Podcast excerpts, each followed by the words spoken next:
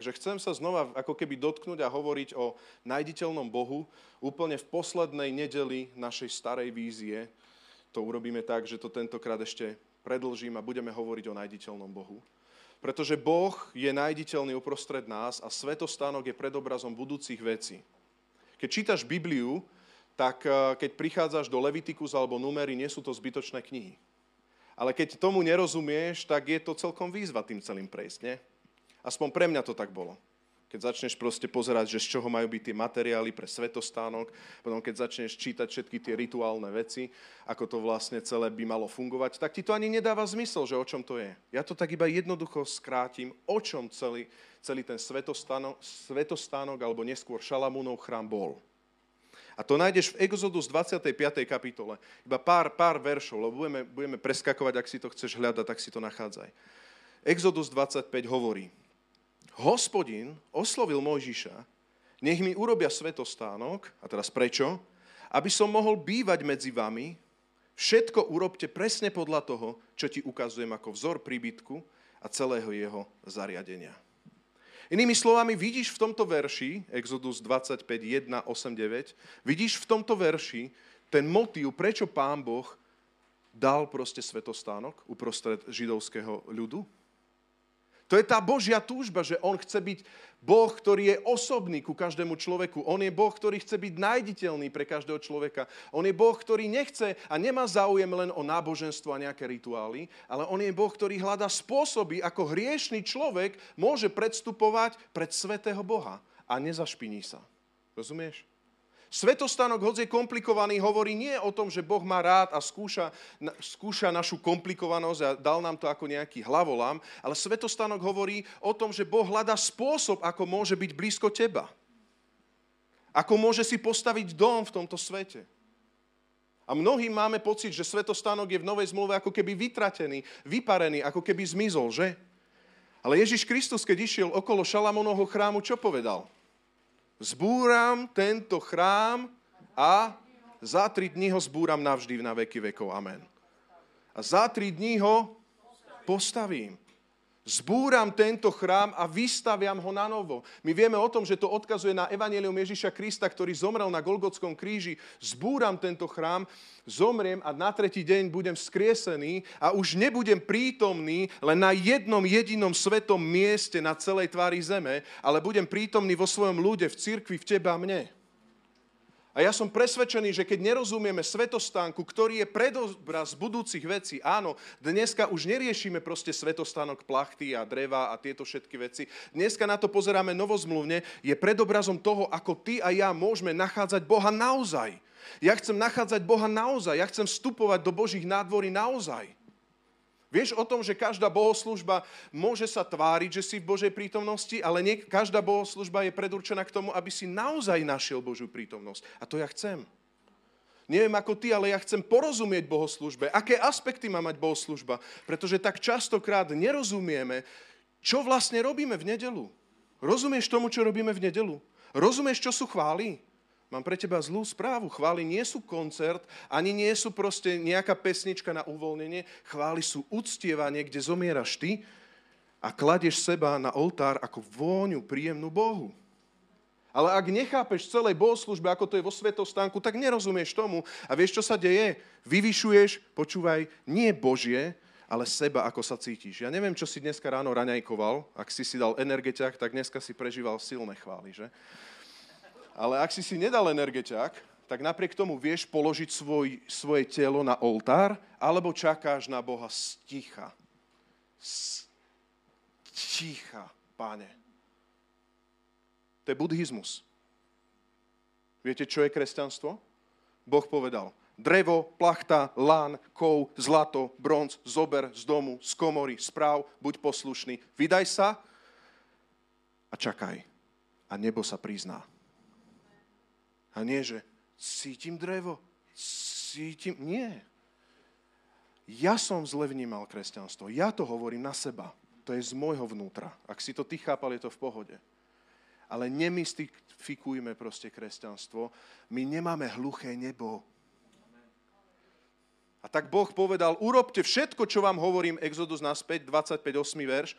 Čo vám ukazujem, všetko urobte presne podľa toho, čo ti ukazujem, ako vzor celého príbytku a zariadenia. A tu poďme do Exodus štyridsiata kapitola. Budeme trošku prekra- preskakovať, ale celé tie kapitoly si môžeš doma. Dobre, ak chceš, zaznač si ich. Exodus teda tridsaťdeväť, štyridsaťdva a potom pôjdeme do štyridsiatej kapitoly. A tu píšeme, teda tu, tu sa píše a čítame, ako vlastne oni poslúchli a postavali ten dom. Jednoducho urobili plachty a spravili a nepýtali sa, páňa, treba plachtu a páňa, treba drevo a prečo, prečo akáciové drevo a tak ďalej. Nič nekomplikovali, urobili to tak, ako to Boh urobil. Vieš, čo je obeť, na ktorú nebo reaguje? Keď urobíš veci presne tak pragmaticky v tomto svete a čakáš na ten oheň z neba, ktorý sa prizná na tvoju poslušnosť. štyridsiaty druhý verš, Exodus tridsaťdeväť. Izraeliti vykonali všetku prácu presne podľa Hospodinovho príkazu Mojžišovi. Keď Mojžiš prezrel celé to dielo, zistil, že ho vykonali presne tak, ako prikázal Hospodin. Potom ich Mojžiš požehnal. Kapitola štyridsať, verš tridsaťtri. Okolo príbytku a oltára postavil nádvorie, čiže to bolo na záver, a do brány nádvoria dal záves. Tak dokončil Mojžiš toto dielo. A vtedy oblak zakryl stan stretávania a Hospodinova sláva naplnila príbytok. Kedy? Kedy oblak zakryl stan stretávania a Hospodinova sláva naplnila príbytok? Keď všetko vykonali tak, ako mali. A Mojžiš sa nemohol priblížiť k stanu stretávania, lebo nad ním sa vznášal oblak a Hospodinova sláva naplňala príbytok. Keď sa ponad príbytku oblak zdvihol, Izraeliti sa vydali na pochod zo všetkých svojich zastávok. Keď sa však oblak nedvíhal, nepohli sa dotiaľ, kým sa nezdvihol. Hospodinov oblak býval nad príbytkom cez deň, ale v noci bol v ňom oheň, takže videli všetci Izraeliti počas celého svojho, takže ho videli počas celého svojho putovania. Vieme tam, Dani, dať teda ten obra, oblak? Aby sme to už trošku aj videli pre vás, ktorí úplne prvýkrát počujete, že nejaký svetostánok. Dneska ťa ľutujem, Danny, budeme strašne skákať, takže neviem, či ti nejaký, nejakú kávičku doniesť. Kľudia, ak vnímaš, doniesť kaviarni kávičku nášmu premietačovi. Vidíte? Máme tu postavený praktický stan z dreva, z plachiet. Niečo, čo je proste, je to, je to proste ľudské. Ale keď sa na to celé pozrieš, je to o, o poslušnosti voči Božím veciam.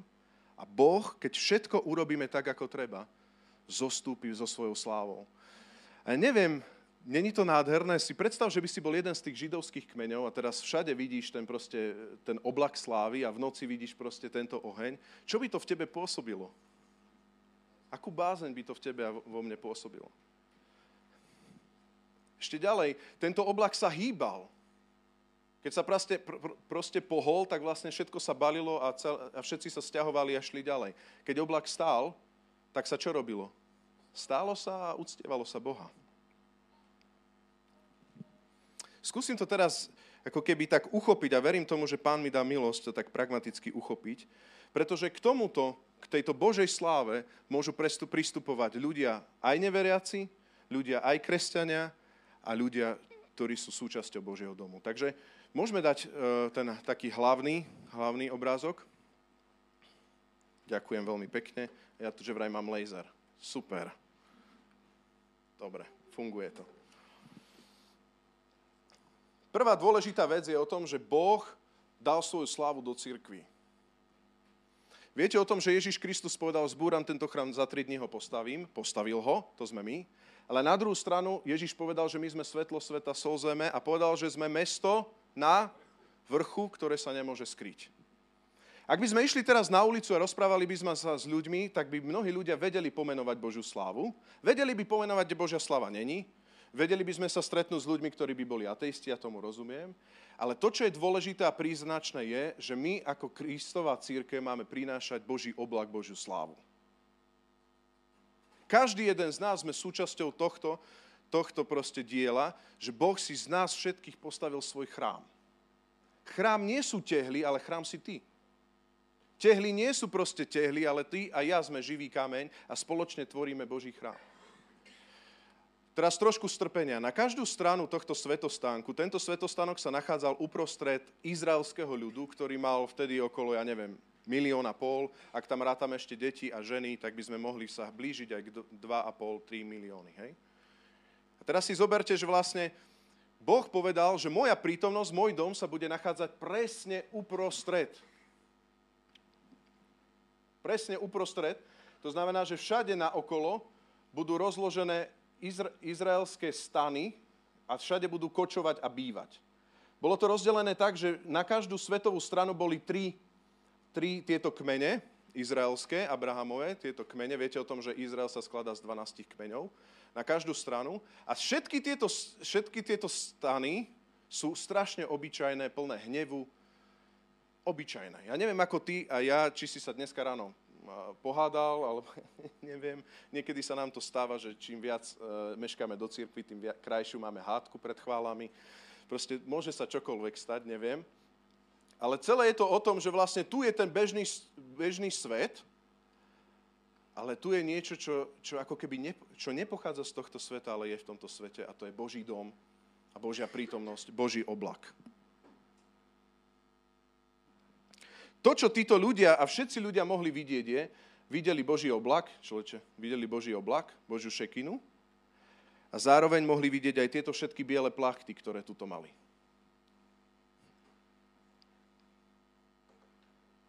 A v Levitikus prvá kapitola jedna štyri, už začínam teraz priamo hovoriť, sa píše: A Hospodin oslovil Mojžiša zo stanu stretávania a povedal: Prehovor k Izraelitom a povedz im, keď niekto z vás chce prísť a priniesť Hospodinovi obetný dar, prineste svoj obetný dar zo zvierat, z hoviet, dobytka alebo z drobného stáda.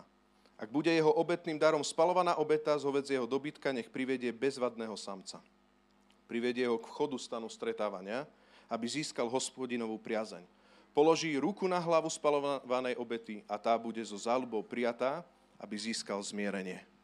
Inými slovami, kľude môžeme tam stále držať ten obrázok, ten nás najviac zaujíma, a snažím sa to nejak dvojmo ukazovať, je to ťažšie, ako som si myslel, priznám sa. A to znamená, že každý človek je pozvaný prísť do Božej prítomnosti. Ale nie pri každom Božia prítomnosť funguje.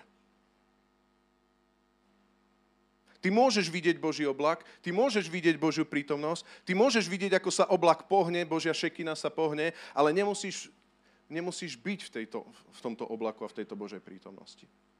Ty môžeš prežívať nejaké kresťanstvo, ty môžeš vedieť, že Ježiš Kristus zomrel na Golgotskom kríži, môžeš mnohé tieto veci vidieť, a my sme z katolíckej krajiny, my mnohé veci vieme, ale ešte si nikdy v živote nemusel vojsť do Božej prítomnosti. Ja ti chcem povedať, ak si z náboženskej rodiny, ešte možno nikdy si nevošiel do Božej prítomnosti, je to pre tebou, je to pre každého. Každý z nás je pozvaný vojsť do tejto Božej prítomnosti. Vošiel si už do Božej prítomnosti? A tuto v Levitikus prvá kapitola hovorí Hospodin Mojžišovi: ak by niekto chcel obetovať, ak by niekto chcel prísť do mojej prítomnosti, je pozvaný, môže prísť, môže sa so mnou stretnúť, ale nech zoberie ovečku, mohli tam byť aj iné zvieratá, ktorá bude bezchybná, a nech príde na to správne miesto. A teraz si predstavte tohto človeka, zlatého, nazvime ho Fero, ktorý sa tuto hádal doma a zrazu vie, že je hriešný a chce sa dostať do Božej prítomnosti, má predtým rešpekt, tak zoberie ovečku a chce proste sa očistiť pred Hospodinom. Chce zmyť tento hriech zo svojho vnútra. A tak zrazu prichádza z tejto strany, lebo jeho tábor napríklad sa tu nachádza, ale všimni si, že keď prichádza do... Tu je Božia prítomnosť, tu je ten oblak. Keď prichádza do Božej prítomnosti, tak nemôže tadiaľ to vojsť. Sú tu biele plachty. Musí ísť takto okolo, aby došiel do jednej jediných dverí, cez ktoré môže predstupovať do Božej prítomnosti. Chcem ti povedať, že Božiu prítomnosť môžeš vidieť, ale existuje len jedna jediná cesta, ako do Božej prítomnosti v skutočnosti môžeš vojsť. To, že vidíš niekde, ako Boh pôsobí, to, že vidíš niekde, ako Boh robí svedectva, neznamená, že si tam vošiel. A tieto dvere, ktoré tu máme, sú Ježiš Kristus, ktorý, sú, ktorý povedal, že On je, on je tie dvere. Mm, mm, mm, mm, mm. Ježiš povedal, Jan desať sedem, ne, nechaj tam toto, hej, mi da, Danko. Ježiš znova povedal: amen, amen, hovorím vám, ja som dvere k ovciam. Všetci, čo prišli predo mnou, sú zlodeji a zbojníci, ale ovce ich nepočúvali. Ja som dvere, kto vojde cez mňa, bude spasený, bude vchádzať a vychádzať a nájde pastvu. Inými slovami, Ježiš povedal: ja som tieto dvere. A v tých všetkých nariadeniach, ktoré tu máme, tak táto... tá, tento záväz, ktorý tu bol, bol konkrétne, na konkrétnom mieste a bol konkrétne vyfarbený alebo pekný. A ja by som teraz iba rýchlo prešiel. Prvá vec je, že tieto dvere, ktoré nám symbolicky hovoria, aj do dnešných dní, boli široké desať metrov. To znamená, že keď zoberiete celú túto šírku, tak to bolo viac ako jedna tretina. Hej, mierne viac ako jedna tretina by to mala byť. Hej, z týchto. Myslím, že dvadsaťpäť lakťov, neviem, koľko to bolo metrov. Nemám to presne prejdené. Čiže dvere, dvere do Božej prítomnosti sú jedny, ale sú dostatočne veľké na to, aby tam mohol prísť každý. Ďalšia vec, ktorú vieme o tom, že dvere sú krásne. Bolo, bolo na tomto závese boli, boli farby ako modrá, purpurová, šarlátová, biela. Inými slovami, nemohol si si pomýliť, že by toto boli dvere, pretože na tomto si nenašiel tú vlajku modrej, purpurovej, šarlátovej, bielej. To si našiel len na tých skutočných dveriach. Zrýchlim to, tá symbolika modrej symbolizuje nám v Božom slove, že Ježiš je syn Boží, purpurová, Ježiš je král, šarlátová, Ježiš je spasiteľ a biela, to je ten jemný ľan, že Ježiš je dokonalý človek. Viete o tom, že máme štyri evanjelia, že? A veľmi je dobre vidieť, keď aj komentátori nám ukazujú, že príznačné je, že Ježiš je syn Boží, vidíme túto tému hlavne v evanjeliu Jána. Ježiš je král, vidíme v evanjeliu Matúša. Ježiš je spasiteľ, vidíme v evanjeliu Lukáša.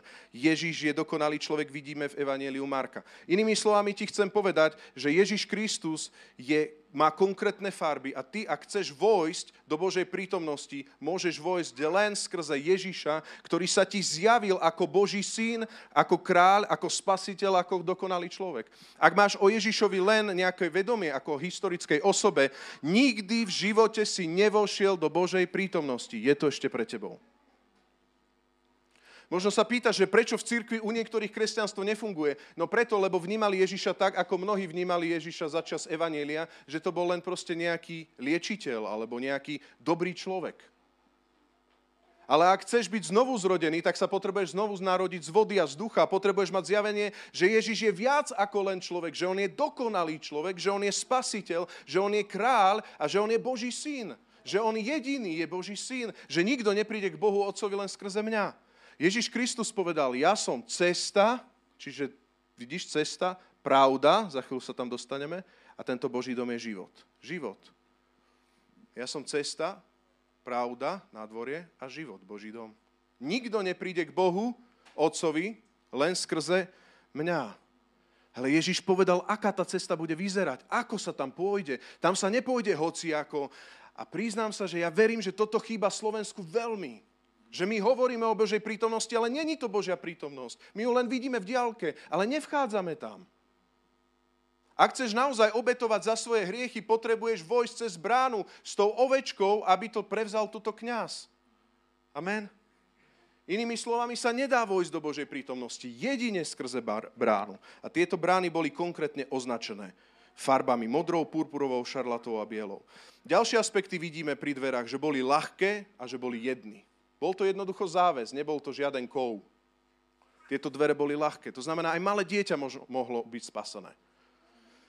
Starý dôchodca, ktorý nevládal, mohol tento záväz dať preč.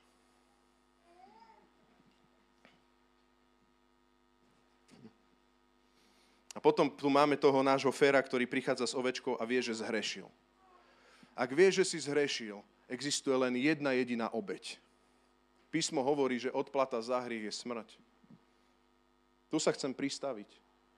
Ak si zhrešil, tak zabíjaš, zabíjaš veci okolo seba, svoj život ničíš. Ak by som ja začal podvádzať teraz svoju manželku, prinášam smrť do nášho vzťahu. Ja to častokrát hovorím, ak by som začal teba ohovárať, tak naše kamarátstvo končí. Hriech je smrť. Ale otázka je, že Boh života ti chce dať života. Otázka je, kto zomrie za tvoju smrť. Ježiš Kristus bol ten baránok na Golgotskom kríži, ktorý, ktorý položil svoj život raz a navždy za to, aby reálne si mohol byť ty a ja spasený, aby sme mohli žiť v živote raz a navždy. A tak prichádza tu tento Fero do Božej prítomnosti s ovečkou a naproti mu ide takýto biely kňaz. Môžeme to trošku ešte zväčšiť, ak sa to dá. Takýto biely kňaz im, mu ide naproti k bráne, ktorý robí celý tento obetný rituál. Ale tú jednu jedinú vec, ktorú má Fero na starosti je, aby tam priniesol bezvadnú ovečku a aby na túto ovečku položil ruku, aby sa s ňou stotožnil a aby ju potom zarezal. Vieš si predstaviť, že tá ovečka, ako sme čítali v Levitikus jeden, má byť bezchybná? A teraz prichádzaš, prinášaš, tam sme to čítali v tom úvodnom texte v Levitikus jeden, jeden až štyri, a teraz prichádza ten Fero pred ten obetný oltár a zloží svoju ruku symbolicky na tú ovečku a stotožňuje sa s ňou a hovorí: moja hriešna prírodzenosť ide na túto ovečku a táto dokonalosť, bezvadnosť, preto má byť zdravá tá ovečka, prechádza na mňa symbolicky. A potom prichádzaš a zarežeš túto ovečku a kňaz ju potom rozporcuje a spaluje a obetuje ju. Vieš prečo? Aby táto ovečka zaplatila za peklo, ktoré si ty a ja zaslúžiš, za večnú smrť. A vtedy si mohol odísť, pretože bolo vybavené a svätý Boh, ktorý nikdy nezhrešil, jednoducho bol v pohode s tebou, lebo táto ovečka prikryla hriechy. Ale my máme iného baránka, ktorý zmiel tieto hriechy raz a navždy. Amen. Ja viem, že väčšina z nás sme tu obrátení ľudia, ale chcel som sa tu zastaviť. Ak náhodou niekto není ešte zmierený s Pánom, tak ti chcem povedať, že je jedna cesta do Božej prítomnosti, to je Ježiš Kristus, ktorý ti musí byť zjavený ako Boží syn, ako kráľ, ako spasiteľ. A Ježiš Kristus je ten, ktorý má byť obetovaný za tvoj hriech. Na Golgotskom kríži zomrel Ježiš za tvoj hriech?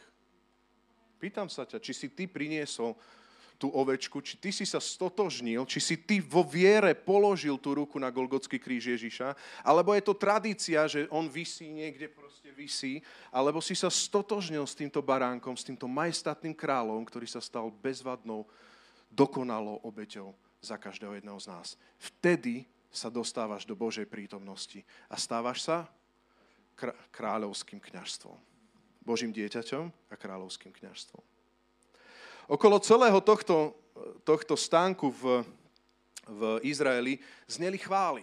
A teraz iba taká vzorka. Žalm deväťdesiatšesť nám to jasne hovorí, alebo pri Šalamunovom chráme, toto je vzorka. Hej? A tam sa píše: spievajte Hospodinovi novú pieseň, spievajte Hospodinovi celá zem, spievajte Hospodinovi, zvelebujte jeho meno, deň čo deň ohlasujte jeho spásu. Vidíte, je, je spása v ňom.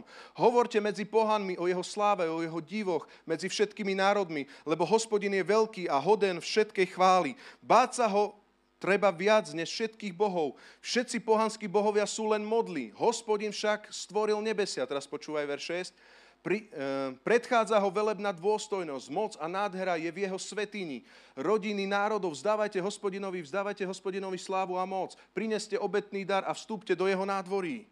Inými slovami, to je to svedectvo, že stadiaľto išiel ten zvuk chvál.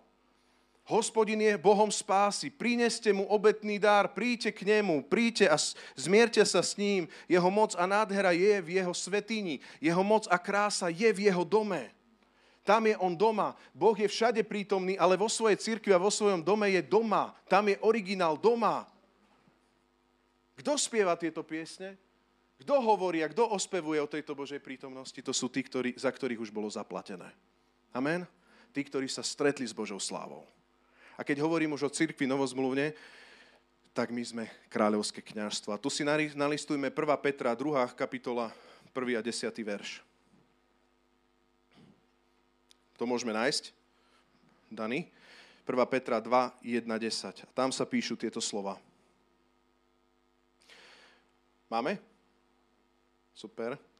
Zhoďte teda zo seba všetku zlobu, znovu zrodený, i všetku falož a pokrytectvo, závisť a všetky ohovárania. A ako práve narodené deti, túžte po čistom duchovnom mlieku, aby ste od neho rástli na spásu, keď ste už okúsili, že Pán je dobrý, keď ste už okúsili, že Pán je dobrý.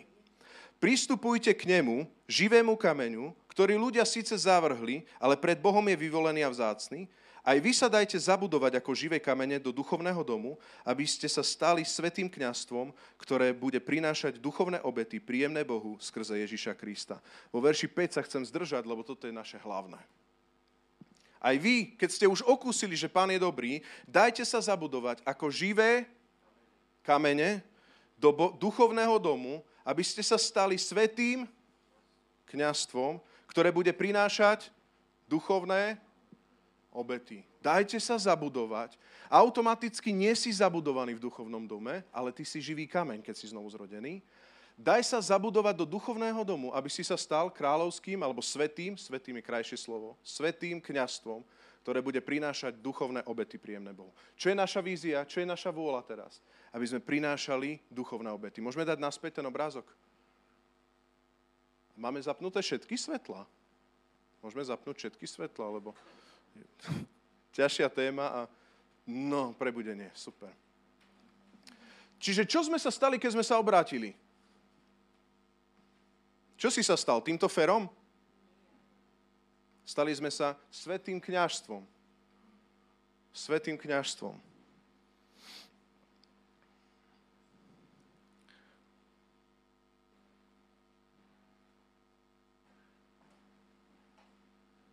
V Hebrejom deviatom sa píše, dvadsiaty piaty verš, ne, ne, nehľadaj to, ani nie... že Kristus vošiel do svätyne zhotovenej rukou, ktorá je len pred obrazom pravej, ale do samotného neba, aby sa teraz za nás ukázal pred Božou tvárou, ani nie preto, aby samého seba viackrát obetoval ako veľkňaz, ktorý rok čo rok vchádzal do svätyne cudzou krvou, veď ináč by musel od založenia sveta, sveta trpieť mnohokrát. On sa však zjavil teraz na konci vekov raz a navždy, aby obetovaním seba zničil hriech. Kristus sa koľkokrát obetuje? Raz. Toto, toto není náhodný verš, ktorý som zabudol prečítať, musím to povedať. Najmä v katolíckej krajine. Priatelia, Boh sa obetuje, Ježiš sa obetuje raz a navždy. Je dokonané. Je obetované. Je zaplatené. Už sa neobetuje znova. A ty sa stávaš levitom, týmto svätým kňazstvom. A to, čo je strašne dôležité, je, že ty už úplne iným spôsobom pristupuješ a ty si predurčený k tomu, aby si konal bohoslúžbu a dostával sa do Božej prítomnosti. A teraz ja sa ťa chcem spýtať. Ja som, ja som človek, ktorý, ktorý tak častokrát nechápal týmto veciam, ale chcem sa ťa spýtať dve otázky. Či si už prijal túto novú identitu v Kristovi. Že si kňaz a že si Boží dom. Si kňaz a si Boží dom. Už nie si féro. Toto už nie si ty. Ty si kňaz a si Boží dom. Ako keby si to odporovalo, lebo tu máš kňaza, ktorý nejakým spôsobom koná bohoslúžbu a pristupuje do Božej prítomnosti, o toto nás zaujíma, ale zároveň potom si Boží dom. A toto je dôležité vidieť, že si aj aj. Keď sa spoločne stretneme, tak vidíš tu takéto doštičky, alebo takéto dosky sú tu. Dosť, ako keby tam trasie ruka, všetko to tak... Tuto sú také dosky, ktoré vidíte. A to je vlastne symbolika Krista, ktorý je vzkriesený a žije v kresťanovi. To znamená, to si ty a ja. Toto, tieto dosky, to si ty a ja. To znamená, že spoločne, že ty si tá tehla, ten živý kameň, tá živá doska. Kameň si v Šalamúnovom chráme, tu si, tu si živá doska. To znamená, že ty si vlastne táto doska, ktorá tu je, ktorá je pospájaná, ale zároveň si aj tento nešťastníkos, hej. Čiže si aj tento šťastní, teda šťastníkos, a potom si aj táto doska. Ako to je možné? Ako keby si to vzájomne odporovalo. A tu hovorí apoštol Peter, že vy sa dajte zabudovať ako živé kamene, čiže buď človek, ktorý je zabudovaný ako Boží dom, do duchovného domu, aby ste sa stali svätým kňazstvom. To znamená, že keď si zabudovaný v tomto dome a si súčasťou cirkvi, ktorá normálne, reálne robí bohoslúžbu, až vtedy reálne si kňaz, ktorý dokáže robiť vo svätyni bohoslúžbu. Ako to, ako to znie prakticky? Pane, daj milosť. To znamená, že keď v nedeľu sem prídeš na bohoslúžby, tak ty prichádzaš pred Božiu tvár ako kňaz konať bohoslúžbu, ale pre svojho brata napravo si tehla Božieho domu. To znamená, že ty neprežívaš pána, v Bož... ty netvoríš Boží dom hociako, my spoločne tvoríme Boží dom, ale sami na tej bohoslúžbe sme tam sami za seba a konáme bohoslúžbu ako veľkňazi, kráľovské kňazstvo. Rozumieš? Si aj Boží dom a si aj kňaz zároveň. Pre svojho suseda si tehla. Sám pred Bohom si kňaz, ktorý koná bohoslúžbu a hľadá Božiu prítomnosť.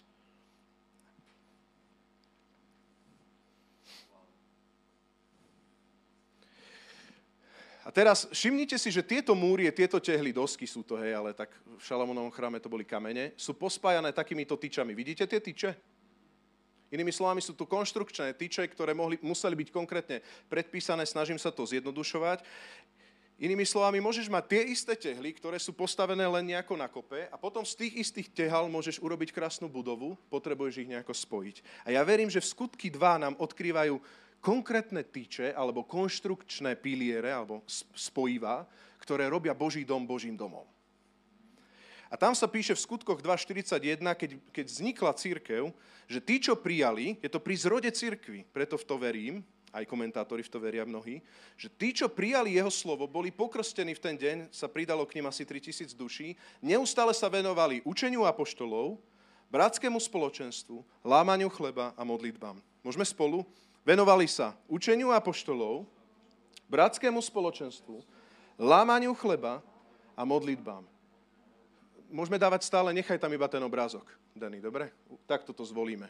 Stále iba ten obrázok. Biblické verše si ťukajte sami, dobre? No by to bolo veľmi dlhé. To znamená, že ak sme sa dneska tuto všetci stretli k tomu, že ideme hrať golf, sme Boží dom? Sme tehli niekde na dvore proste len tak. Nie sme s týmito piliermi, štyrma alebo troma tyčami, tam ešte aj tá spodná tam je, že nie sme proste pospájaní.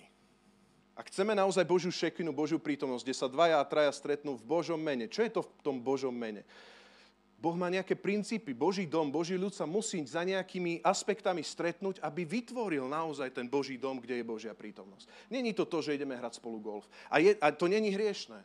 Má rád niekto z vás golf? Ja som ho v živote nehral, iba ten minigolf. Alebo môžeme hrať futbal. Není to hriešné. Poďme hrať futbal. Ale to nie je cirkev. Tam sa nerobí bohoslužba. To sú vzťahy. Hoď je to tvoj brat, vzácny brat, ale to je komunita. Mnohí ľudia sa nedajú vzbudovať do Božieho domu a oni milujú len komunitné centrum z cirkvi. Všimol si si? Oni chodia len na futbaly, chodia len na golf, chodia len proste na tieto veci. Im chýba aspekt Božej prítomnosti. Božia prítomnosť, priatelia, má konkrétne veci, ktoré treba urobiť a treba tam byť poslušný a potom zostupí Božia sláva.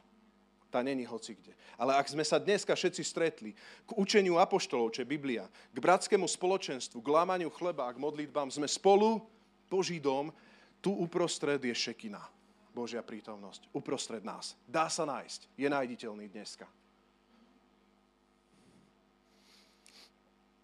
A tretia vec, ktorá je v tomto, že vidíš, že tento Boží dom je prikrytý plachtami. Vidíš tieto plachty, ktoré tu sú?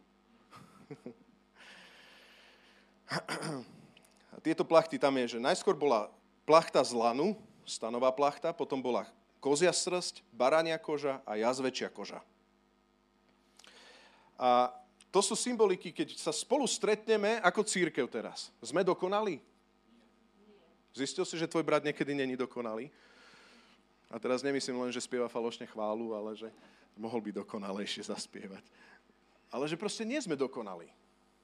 Ale keď sa spolu stretneme ako Boží dom, tak nás Boh zdokonaluje a prikrýva nás. Amen? Prvá vec, ktorá je, je stanová plachta. To je oddelenosť, to je svetosť. To bolo to vnútrajšok. Ona bola dokonca ešte vyzdobená takými rôznymi ornamentami, ktoré hovorili o Božej sláve. Hej. Nechcem sa tam viac zdržať. Čiže to je oddelenosť, svetosť. Druhá vec je kozia srsť. Kozia srsť symbolizuje prorocký hlas Ježiša ako proroka. Ježiš medzi nami hovorí ako prorok, keď si v Božom dome hovorí. Potom je barania koža, ktorá bola červená. Tu vidíte tam. Hej? To je kráľovské zviera, kto, že proste, to je ten dokonalý barán, ktorý prelial krv. Bola ešte sfarbená na schvál na červeno. Vidíte ju? To je tá barania koža. A viete, čo bolo na vrchu? Jazvečia koža. Jazvečíková koža. To nie, nie je pes, ale jazvec. Dobre, a to bolo na vrchu a to symbolizovalo niečo, čo nie je pekné. Inými slovami, je to tá škaredá smrť Golgotského kríža, ktorá má moc nás dokonaliť, vykúpiť a posvetiť. Amen?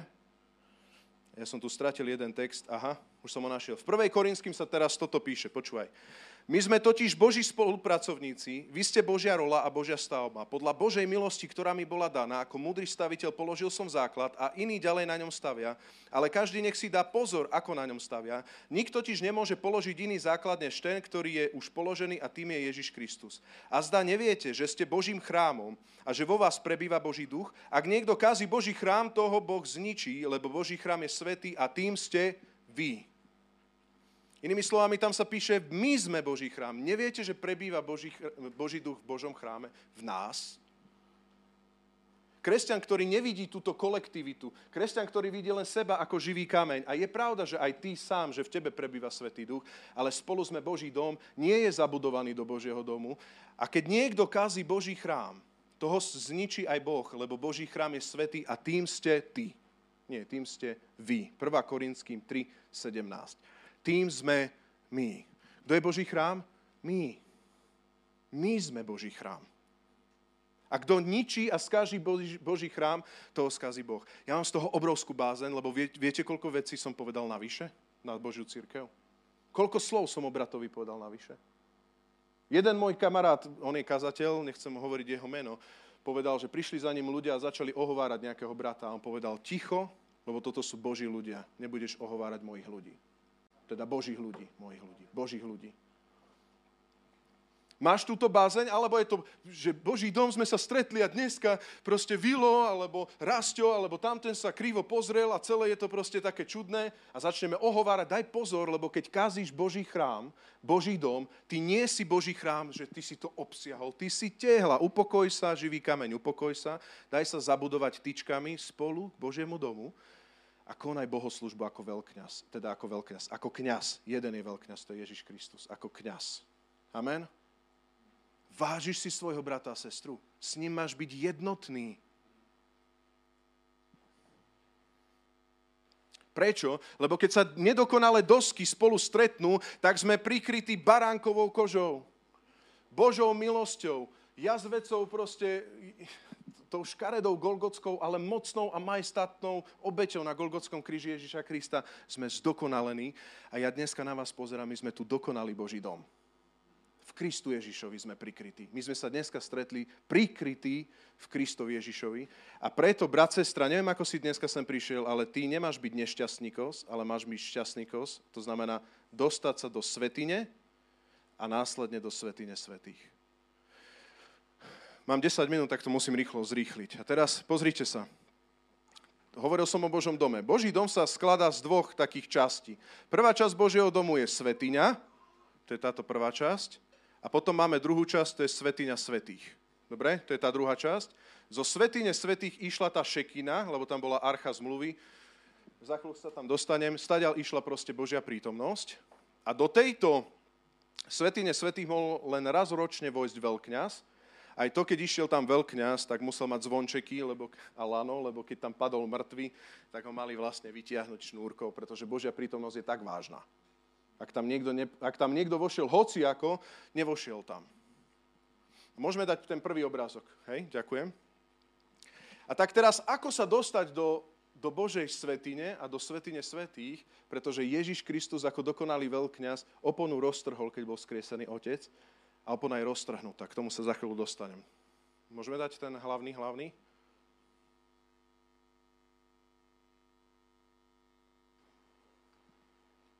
Toto není to. Toto je barbakan. Dobre. Toto nie. Toto. A teraz ti chcem povedať, ako to spraviť, aby tvoja bohoslúžba fungovala. Možno aj dneska si prišiel na bohoslúžbu tak, a teraz to už je vážne, Že, že si predurčený k tomu, že sa nestretneš dneska s Božou prítomnosťou. Dá sa to. Mohol si dneska prísť na toto miesto s takým nastavením, že si nekonal Božiu bohoslužbu, k čomu ťa už Boh povolal, ale inými slovami proste ti to nefungovalo. A teraz prvá vec. Mnohí kresťania, už budem prakticky, majú pocit, že sa to celé točí okolo tohto, tohto oltára obetného. To sú kresťania, ktorí majú pocit, že musia všetko vyznávať, lebo aj čo, aj čo netreba, aj všetko, lebo stále je to len o pokáni. To sú ľudia, teraz už budem hovoriť rastíkovsky, hej, berte ma, rozsudzujte ma. To sú ľudia, ktorí každú nedeľu vojdu, výjdu, vojdu, výjdu, vojdu, výjdu. Ale hovorí sa, keď si vošiel, tak si už novým stvorením, staré pominulo a hľa nastalo nové. Ak si sa ponoril v Kristu Ježišovi, ak si sa okúpal, ak si sa pokrstil do Krista Ježiša, už sa nikdy v živote nebudeš kúpať, iba ak nohy si máš prečistiť. Amen? Rozumiete, o čom hovorím? To sú ľudia, ktorí keď sem vojdu, tak oni hovoria, páne, prosím, prosím, odpuť nevedome, nevedome hriechy a začnú nevedomými a končia nevedomými hriechmi a stále je to o tom, a kde v tomto celom máte chválospev? Nikde. Páne, odpust, odpust a ešte dajú do toho tie falzety, lebo už to nejde a nezostupuje Božia slava, lebo Božia slava je kde? Tu. A tak títo veľkňazi namiesto toho, aby išli do Božej slavy, oni idú od Božej slavy k tomuto, k tomuto oltári obetnému. Potom zmenia ten hlas, Pane, prosím, prosím. A nič sa nedeje, vôbec nič sa nedeje. Prečo? Lebo Koho Syn oslobodil, je naozaj slobodný. On už prelial tú krv, baránok proste prelial, on sa už neobetuje znova, on je už obetovaný, ty si kráľovské kňazstvo a si povolaný, vieš čo robiť pri tomto obetnom oltári? Zjať svoj kríž a nasledovať Pána, pripomenúci, moja vôľa už zomrela. Ja už neriešim svoju vôľu, ja som tu zomrel v Kristu Ježišovi. Tvoja úloha pri tomto obetnom oltári je, vieš čo? Robiť túto bohoslúžbu pre ďalších ferov, činiť učeníkov. Poďte, poďte ďalší s ovečkami, poďte s ovečkami, lebo môžete sa stať a stretnúť sa proste s Božou prítomnosťou. Evangelizácia. Keď sa chcel kňaz dostať do Božej prítomnosti, tak tu mám umývadlo a potom vošiel do Božieho domu, to je svätyňa a svätyňa svätých. To znamená, že bohoslužba začínala, keď si chcel ísť do Božej prítomnosti, cez umývadlo. Umývadlo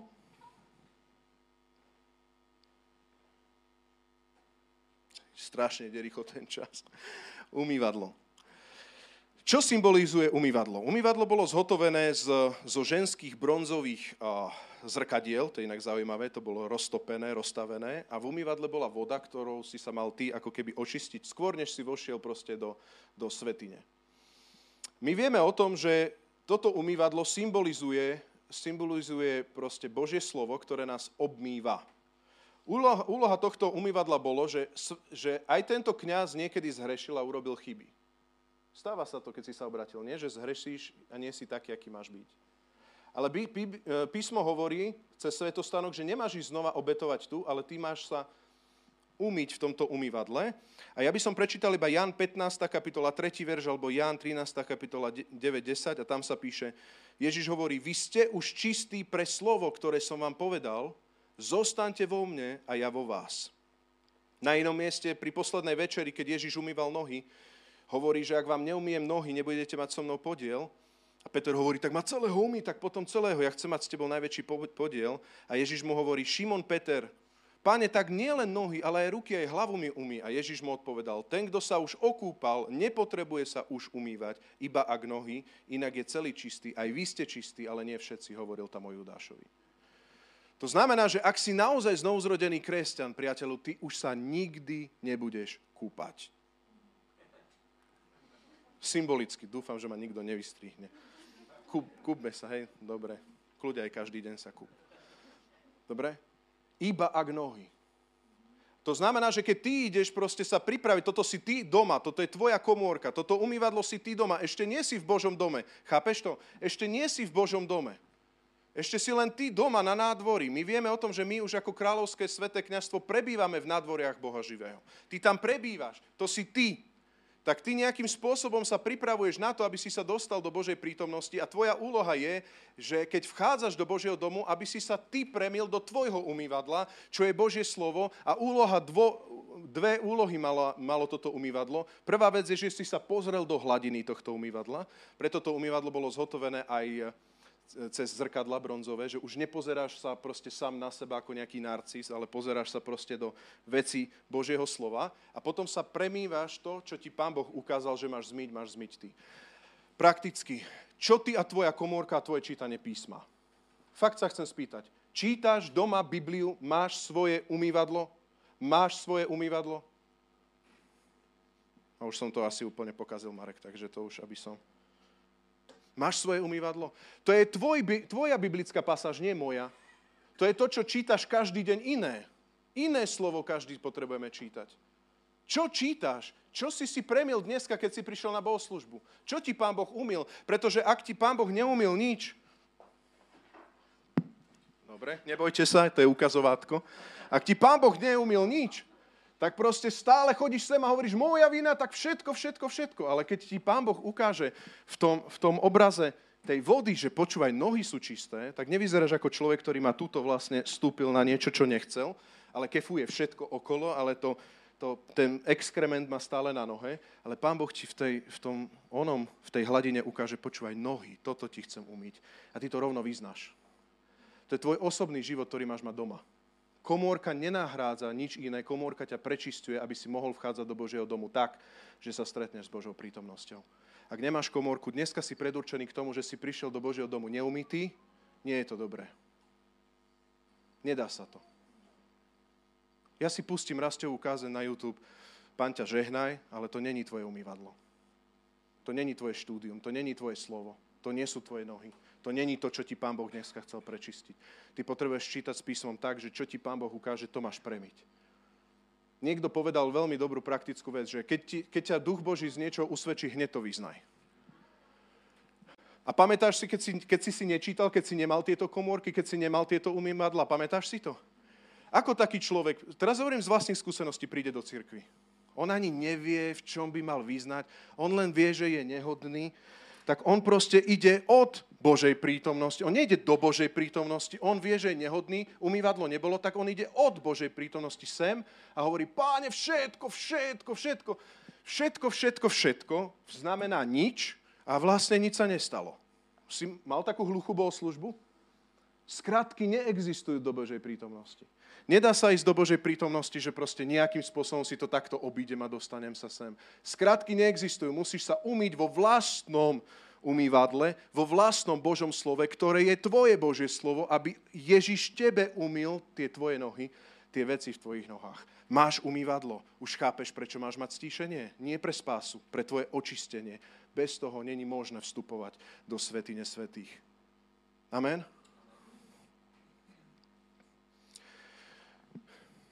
Dajte mi ešte päť minút. Môžem ešte päť minút? Bez problémov. Niektorí, hej, a niektorí kľude majte slobodu akokoľvek. Dobre, toto mi je také... Ne... Dobre. Tak ako sa pripraviť? Ako sa máš pripraviť na bohoslúžbu, aby si sa dostal do Božej prítomnosti? Dobre? Božia prítomnosť sem. Toto si ty. Uh, priatelia, povedzte mi o kresťanovi, ktorý nepotrebuje cirkev. Kde sa nachádza? V Božej prítomnosti? Ani nie tu. On žije v nádvoriach Boha živého. Tu je. V nádvorí. To sú kresťania, ktorí sú len so svojím umývadlom a hovoria, Páne, áno, Páne, ja som prežil a vnímal a všetci vidia, že je to nejak mimo misu, ale proste on vnímal. A, a viete, čo je najhoršie? Že tí ľudia nemajú plnosť z Božej prítomnosti. Nemajú to. Ak si vonku, ak nepotrebuješ cirkev, žiješ nízkotučné kresťanstvo. Málo. Spasený si, si v nádvoriach Boha živého. Konáš bohoslužbu? Nekonáš. My vieme o tom, že v izraelskom ľude boli kňazi, ktorí boli aj zlí. Však napríklad Eliho synovia, Chofni a Pinchas, poznáte? Však to boli akí korupčníci. A viete, kde oni fungovali? Tiež fungovali tu. Ale Chofni a Pinchas prišiel, človeče, tu sa dá zbohatnúť. On doniesol, človeče, jaké stehno z baránka. A oni proste vykrádali, jedli slaniny, proste hodovali z toho celého. Vieš čo, z kresťanstva sa dá zbohatnúť. Hej? No dá sa. A potom Hospodin vyrval celého Eliho kmeň. Povedal tam jeden taký text, že proste povedal som, že, že budem verný nad domom, ale ja si poctím toho, kto si poctí mňa. Parafrazujem ten text. A inými slovami, vykorenil ich preč. To znamená, že ty môžeš žiť celé roky, prepáč, Vilo, ak náhodou buchnem, môžeš celé roky žiť tu, ale nikdy v živote si sa nestretol tu. V cirkvi Boha živého, priatelia, môžeme zažiť veľa. Môžeme zažiť Boha. Môžeme zažiť nielen umývadlo, môžeme zažiť Pána. A keď sa vchádza, už si sa umyl tuto, tak doma sa ako pripravuješ? A tam doma sa pripravuješ, už som povedal, umývadlo. A ďalšia vec je, že každý z kňaz mal za úlahu pripravi, pripraviť kadivo. Alebo neviem, jak to povedať v slovenčine. Zistil som, že to není úplne najspisovnejšie slovo, ale proste kadidlo alebo kadivo, proste sú to bylinky a oleje, ktoré, ktoré potom tento kňaz mal obetovať tuto. Čiže tu si pripravíš bylinky, tu sa premývaš, a celý čas dávaš pozor na svietnik, ktorý mal stále horieť, aby bol olej v lampáši. Marek, môžeš dať, alebo daný ten ďalší, ďalší, ďalší obrázok. Takže čo spraviť z toho, aby náš nešťastníkos sa stal šťastníkos, dobre? Nešťastníkos bez cirkvi sa stal šťastníkos, ktorý sa dostáva do Božej šekiny. Prvá vec je, že tuto všetci sme pre druhého Boží dom, ale spoločne sme tu sami pre seba. Hej? To iba rekapitulujem. Dovnútra sa dostávame cez týchto päť stĺpov. Vidíte, že je tu päť stĺpov? To, čo je dôležité pri piatich stĺpoch, je, že áno, oni sú súčasťou Božieho domu, ale týchto päť stĺpov, na ktorých je táto opona visí, je Božie povolanie v zmysle piatich služobností. Ja tomu fakt verím. Hej? A nie sám. Lebo keď to ja poviem, to ne, nemá nejakú výpovednú hodnotu, ale mnohí komentátori sa k tomu prikláňajú. Čiže to je päť služobností. Všetci sme súčasťou Božieho domu, ale ty potrebuješ mať rôznorodú služobnosť. Inými slovami je to F päť. Ale ja sám prežívam so svojou manželkou Boží dom. Vieš čo, ale ty potrebuješ učiteľa, pastiera, proroka, evanjelista a pastiera. Ale ja sám som tak, vieš, mám tú chatu tam, aj na hríby zbehneme, tam sa pomodlíme v lese priamo a tam máme Boží dom. Nie, to máš ako skupinku, povzbudenie, ale to není Boží dom. Nemáš tam päťnásobnú rôznorodú službu. A keď sa už dostaneš semka dnuka, tak v tejto, v tejto miestnosti, svätyne, je svietnik, ktorý mal stále horieť. Sú tam chleby, ktoré proste, chleby boli na stole predloženia. A potom tu máš vlastne oltár, ktorý bol na kadenie, hej? Kadidelnica, kadidlový oltár, to je lepšie slovo. Hej? A teraz všimni si, že keď sa dostávaš do bo- na bohoslúžbu, napríklad dneska, keď si prišiel sem, celý čas svieti toto svetlo, lebo vieme, že z pozadia nikdy toto svetlo nesmelo zhasnúť. Svietnik symbolizuje oheň Svätého Ducha, alebo svetlo Svätého Ducha. Tvoja úloha je, aby toto svetlo stále horelo a svietilo. Aby nikdy nezhaslo. To znamená, že ty doma sa plníš Duchom Svätým. Ty doma si už plný Ducha. Ty doma funguješ, aby stále to svetlo horelo. Krásny príklad je Samuel, ktorý spal tam. Viete o tom, že chlapec Samuel spal pri tom svietniku, aby nikdy nezhorelo. Takže najskôr svieti toto svetlo. Úloha tohto svietnika je, aby osvetľovalo, áno, aj celú miestnosť osvetľovalo, ale naozaj vedome toto svetlo malo dopadať na tento chlieb, stôl chlebov predloženia. A v stôl chlebov predloženia, na tomto stole bolo dvanásť chlebov. Čo je týchto dvanásť chlebov? Symbolika dvanásť hovorí, hovorí o dvanástich kmeňoch Izraela. Inými slovami, ak môžeme ešte zavrieť dvere, ďakujem. Ďakujem za trpezlivosť, ste, ste super. Ak hovoríme o týchto dvanástich chleboch predloženia, hovoríme o réme, o Božom slove pre celý Boží dom. To znamená, ty máš mať Božie slovo pre seba, a máš mať Božie slovo, ktoré prijímaš pre celý Boží dom. Ja neviem, aký máš ty vzťah proste k Božiemu slovu, ktoré je v tomto Božom dome. Ale chcem ti povedať, že áno, my potrebujeme Božie slovo rozsudzovať vo svetle svetla svietnika. To znamená, že áno, ty rozsudzuješ. Ja netvrdím, že každá kázeň, ktorú kážem ja, je réma. To by som nemohol nikdy tvrdiť. Ale Božie slovo je vždycky pre Boží dom čerstvé. Tam sa to menilo i na každý týždeň. To je zaujímavé. Tie chleby boli vždy nové každý týždeň. To znamená, že, že aký vzťah máš ty k réme? To ťa dokáže v Božom dome zasytiť inak, než len premyť. Ak si kresťan, ktorý stále je len v nádvoriach pri umývadle, tak si kresťan počúvaj len vyznávania a, a, a vyznávania, že Pán ti odpustí a tak. Vďaka Bohu za to, že ti Pán odpustí. Ale ty potrebuješ sítosť. Ty sa potrebuješ synchronizovať. Ty potrebuješ uchopiť Božiu vôľu. Ty potrebuješ vedieť, ktorým smerom nás Pán Boh hýbe. Ty potrebuješ vedieť, či Božia sláva sa zdvihla, presunula sa a ideme všetci, alebo Božia sláva zastavila a teraz uctievame. Ty potrebuješ reagovať na hĺbšie zjavenia, ktoré sú. Čiže tvoje osobné Božie slovo je nenahraditeľné pre teba, pre čisté nohy, ale v Božom dome je Božie slovo preto, aby si bol naozaj sýtý a synchronizovaný pre Božie skutky a pre Božiu vôľu. Dáva to zmysel? Amen. Keď som toto ja uvidel, tak som si povedal, ja som to roky nevidel. Ja som roky mal svojich obľúbených kazateľov, nemám ich síce veľa, lebo nie som ja tento typ človeka, že pozerá všetko zahraničné a tak, ale proste, ale vždycky proste, vždy bola lepšia kazaň inde, než, než u mňa doma v zbore. Bol som taký. A potom som to zrazu uvidel, človeče, že Boh má konkrétne pre túto svätyňu, pre tento Boží dom, konkrétne slovo, ktoré ma môže zasítiť. Poznámka počiaru. Ak si pes, ktorý je vychudnutý a tvrdíme, že je sýty, tak nie si sýty. To není Boží chlieb a není to Božia réma. Vo svetle svietnika potrebujeme rému vždycky rozsudzovať. Ale ak to je réma, tak ťa urobí sýtým, blaho, blaženým, nasýteným, plnotučným. Vieš, čo robiť. Vieš, aké Božie skutky Pán Boh predhotovuje. A ja tvrdím, že Pán Boh nás takto volá. A potom je tu posledný aspekt, a to je kadidlový oltár, to bronzový oltár, kadidlový oltár, ktorý symbolizuje, teraz počuje, to bolo preto openov svätyne svätých, raz ročne mohli ísť do svätyne svätých veľkňaz. To znamená, že celý rok, mimo toho jedného dňa, to bolo miesto, kde sa len tam mohol dostať kňaz najviac. A vieš, čo to bolo miesto? Kedy si si vybral svoje bylinky, svoje kadivo a tam si začal uctievať Boha, klakol si a jednoducho tá vôňa išla pred Hospodina a Hospodin až potom začal reagovať zo svätyne. Viete o tom, že on niekedy aj hovorila jeho sláva?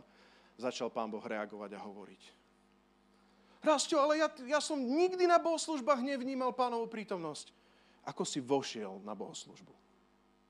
No ale to sa asi ani nedá, však a ja nechápem, na čo by som sa mal plniť Svätým Duchom. Nemáš svetlo, není bohoslúžba. Na čo by som mal zbierať bylinky a tieto ostatné oleje? Nemáš bylinky, oleje, symbolicky svedectva o tom, aký Boh je dobrý, nemáš pieseň, nemáš uctievanie, nemáš modlitbu, nemáš vôňu, není vôňa, není Hospodinov hlas, není Hospodinov... Ja chcem šekinu a Božiu prítomnosť. A tieto bylinky, ktoré už si doniesli do cirkvi, to nazvem, ale doniesli do Božieho domu títo kňazi, tak nasypali do tohto chleba, na tento chlieb a tuto to už kadili. To sú také tie vonné oleje, vonné sviečky. Prečo to dávali už na chlieb? Pretože ty môžeš počúvať nejako Božie slovo a môžeš aj inak počúvať Božie slovo.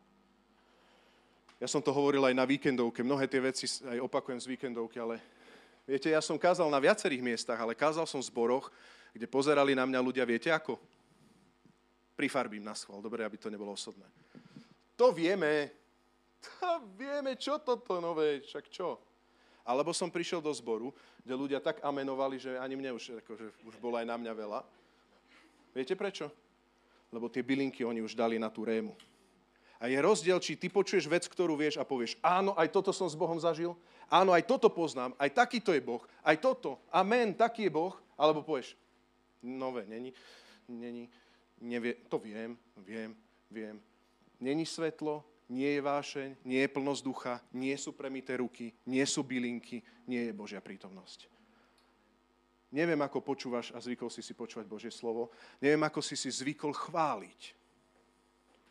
Ak si si zvykol chváliť Boha na chválach, takže, lebo nemusíš byť muzikálny typ, hej, že ja tomu rozumiem, ale ak si si zvykol prísť tak, že bez svedectiev, bez kadiva, Boh ku mne nič dneska nehovoril, ale nepotrebujem celé mesiace, nehovorí Boh ku mne. Ale nech, nech ma Rasťo presvedčí, nech spraví takú dobrú bohoslúžbu, nech to...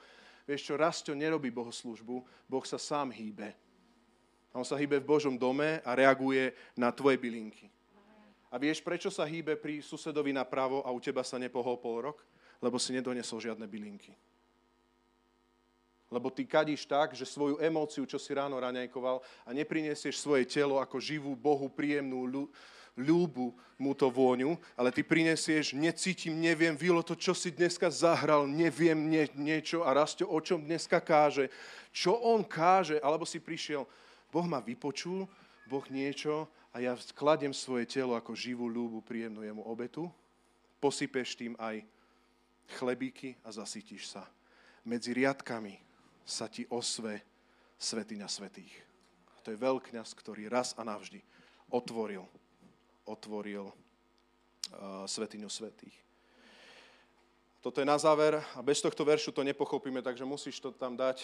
Hebrejom deviata kapitola, budem preskakovať iba, ale celú si doma pozri. Novozmluvné pochopenie toho, čo robíme k svätyni svätých. Opona je roztrhnutá. Amen. Hebrejom deväť, šiesty verš. Odkedy je to takto zariadené, stále vchádzajú do prvého stanu kňazi, ktorí tam konajú bohoslúžbu. Do druhého však vstupuje iba sám veľkňaz, čiže to je svätyňa svätých, raz do roka, nie však bez krvi, ktorú prináša za svoje priestupky a za priestupky ľudu. Verš jedenásty. Keď však prišiel Kristus, veľkňaz budúceho dobra, cez väčší a dokonalejší stan, zhotovený nie rukou, čiže nie z tohto stvoreného sveta, raz a navždy vošiel do svätyne, no nie s krvou capov a teliat, ale so svojou vlastnou krvou a tak získal večné vykúpenie. A tak získal večné vykúpenie. Veď ak už pokropenie krvou capov, bykov a popolom z jalovice posvedzuje poškvrnených, aby boli telesne čistí, o to viac krv Krista, ktorý mocou večného ducha sám seba priniesol Bohu, ako nepoškvrnenú obetu, očistí nám svedomie od mŕtvych skutkov, aby sme mohli slúžiť živému Bohu a preto je to prostredníctvo, preto je prostredníkom novej zmluvy. Verš dvadsaťdva. Takto sa podľa zákona skoro všetko očisťuje krvou a bez preliatia krvi niet odpustenia. Bolo nevyhnutné takýmto spôsobom očisťovať napodobeniny nebeských vecí, no sami nebeské veci treba očisťovať lepšími obetami. A teraz počúvaj. Veď Kristus nevošiel do svätyne zhotovenej rukou, ktorá je len predobrazom pravej, ale do samého neba, aby sa teraz za nás ukázal pred Božou tvárou, ani nie preto, aby samého seba viackrát obetoval ako veľkňaz, ktorý rok čo rok vchádza do svätyne s cudzou krvou, veď ináč by musel od založenia sveta trpieť mnohokrát. On sa však zjavil teraz na konci vekov raz a navždy, aby obetovaním seba zničil hriech a ako každý človek umiera len raz a potom bude súd, tak aj Kristus bol len raz obetovaný, môžeme spolu, Kristus bol len raz obetovaný, aby vzal na seba hriechy mnohých a druhý raz sa zjaví nie pre hriech, ale na spásu tých, čo ho očakávajú. Halelúja. To znamená, že... Môžeme dať ten obrázok, Marek, rýchlo... Ďaká. To znamená, že opona je roztrhnutá Ježišovým skriesením. Viete o tom, že v Šalamúnovom chráme bola opona roztrhnutá. A teraz sa vás všetkých chcem spýtať, kde sa nachádza Božia prítomnosť a šekina? Boží oblak? V cirkvi. Všade. Prečo? Lebo Ježiš je veľkňaz, ktorý... Po, určite ste počuli, že, že rok milosti Pána. To je, taký, to je symbolika, trvá. To je ten rok. On vošiel... A neodišiel, to stále trvá. A druhýkrát, keď príde, zavrie dejiny. Zavrie veky, teda, ako ich poznáme. Ukončí novú zmluvu. Priateľu, sme predurčení k tomu, aby sme stále vchádzali do svätyne svätých. Dnes si mohol vojsť. Zajtra môžeš. Keď sa cirkev stretne, nie ku golfu, ale k učeniu apoštolov, k bratskému spoločenstvu, k lamaniu chleba, vždy ho môžeš stretnúť. Ježiš ťa vovedie. A to je miesto, kedy ty padneš proste pred ním na kolená a povieš a stratíš proste svoje slova a hovoríš Žalm šesťdesiattri, Bože, ty si môj Boh, hľadám ťa za úsvitu, moja duša prahne po tebe, po tebe túži moje telo ako suchá pustá zem bez vody. Tak ťa chcem uzrieť vo svätyni, aby som videl tvoju moc a slávu, veď tvoja milosť je lepšia ako život a moje pery ťa budú velebiť. Budem ťa žehnať po celý, po celý život, v tvojom mene budem dvíhať ruky, tukom a olejom sa síti moja duša, moje pery jasajú, moje ústa ťa chvália, na svojom lôžku myslím na teba a tak ďalej. Je tam ten zamilovanecký akt. Keď sa dostaneš k Bohu, priateľu, si zamilovaný.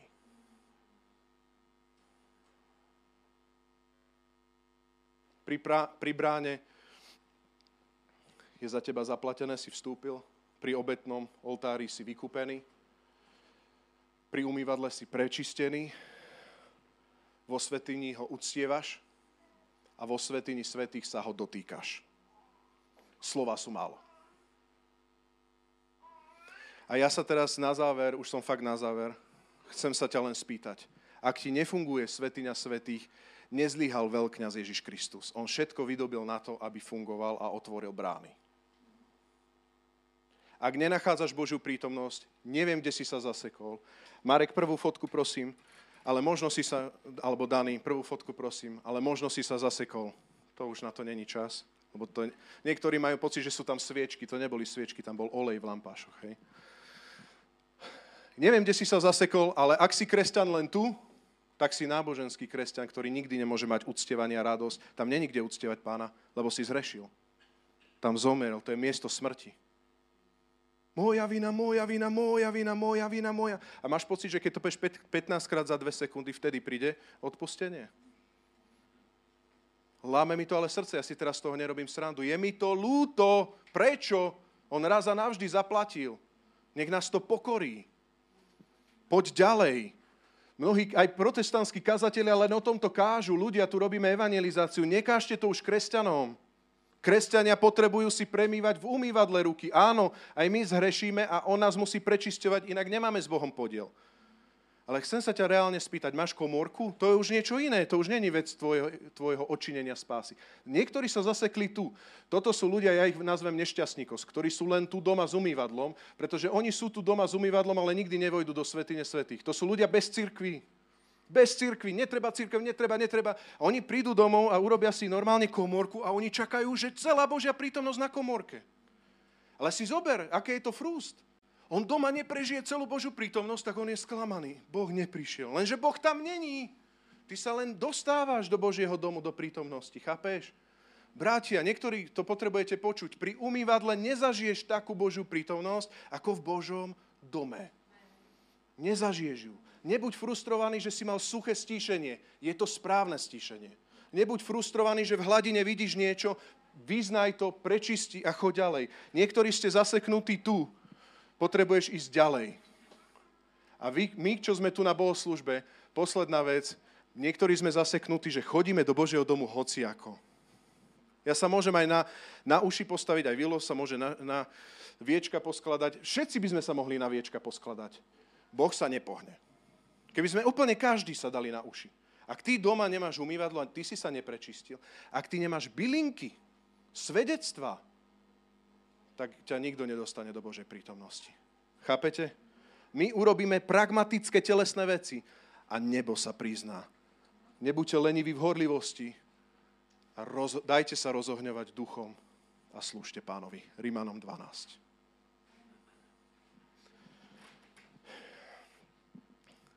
Oci, prečo, prečo nemôžeme ráno pozrieť rozprávky, keď ideme do zboru? To bol Rastík, skutočný príbeh. Prečo nemôžeme? Lebo chodíme do zboru. No ale my to stíhame. Zákonník Otco. Tak som si myslel, vyznávam. Dneska to nechápem. Dneska to už chápem. Teda. Prepni už ráno. Spomen si na bylinky, premi si ruky, tak príď do Božieho domu.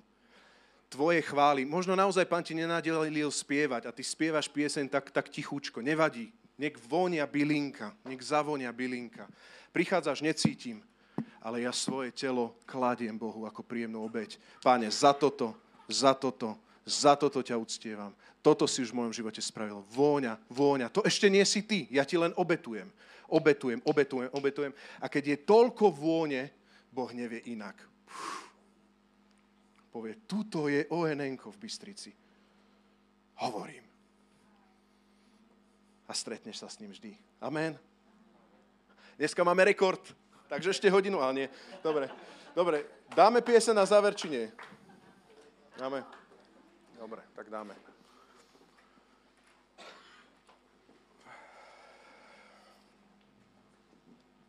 Mám tie otázky na záver, už som ich povedal viackrát, ale vnímam, že to ešte sa spýtam nás. A zbierku sme zabudli. Dobre. A teraz sme v Pánovej prítomnosti. Takže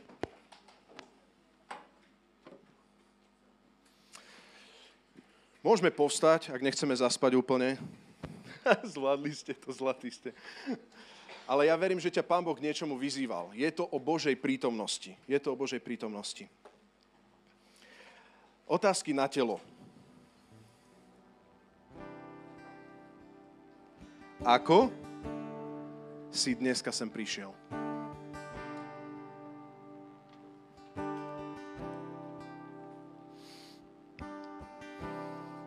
Bez očakávania? Bez tvojej bylinky a oleja? Bez tvojej chvály? Bez tvojej modlitby? Lebo ak celý týždeň si si nepremil ruky, tak to, že budeš hovoriť pred chválami, Pane, odpusti mi aj nevedomé a začínaš nevedomými a končíš nevedomými, skratky nie sú. On ťa doma chce očisťovať cez tvoju komórku. Posledná otázka. Veríš v Božiu prítomnosť v Božom dome? Ak si znovu zrodený, ja viem, že máme skúsenosti každý s tou šekinou Božou slávou. Je to tak. Chcem ti povedať, že existuje viac. Keď sa ma spýtate, ako, ako vnímam Sandy, tak ja viem, viem a rozprávať zamilovanecké veci, ktoré neviem proste nejako opísať. Lebo ju milujem, milujem Sandy. Ale ak miluješ Pána, vieš rovnako koktať pri Pánovi. Koktať pri Pánovi. Rozumiete, čo myslím? Ja, rozumiete? Existuje viac. Viac. Drahý Pane Ježišu Kriste, takto spoločne teraz stojíme a voláme na Teba. Niektorým veciam nechápeme, niektorým veciam chápeme. Ale to, čo mu chápeme, ďakujeme Ti za to, že Ty si dvere. Ježišu, ďakujem Ti za to, že Ty si cesta, že Ty si pravda, že Ty si obeť. A a že Ty si život, že môžeme žiť v nádvoriach Boha živého a môžeme prísť k Otcovi skrze Teba. Inak sa to nedá, ale cez Teba sa to dá. Ďakujeme Ti, Ježiš, za to, že nás sa to týka. Milujeme ťa. Amen. Tvoj sľub je stály, môžeme tak? Tvoj sľub je stály, Ježiš, Ty verný si, Ty verný si. V Tvojich rukách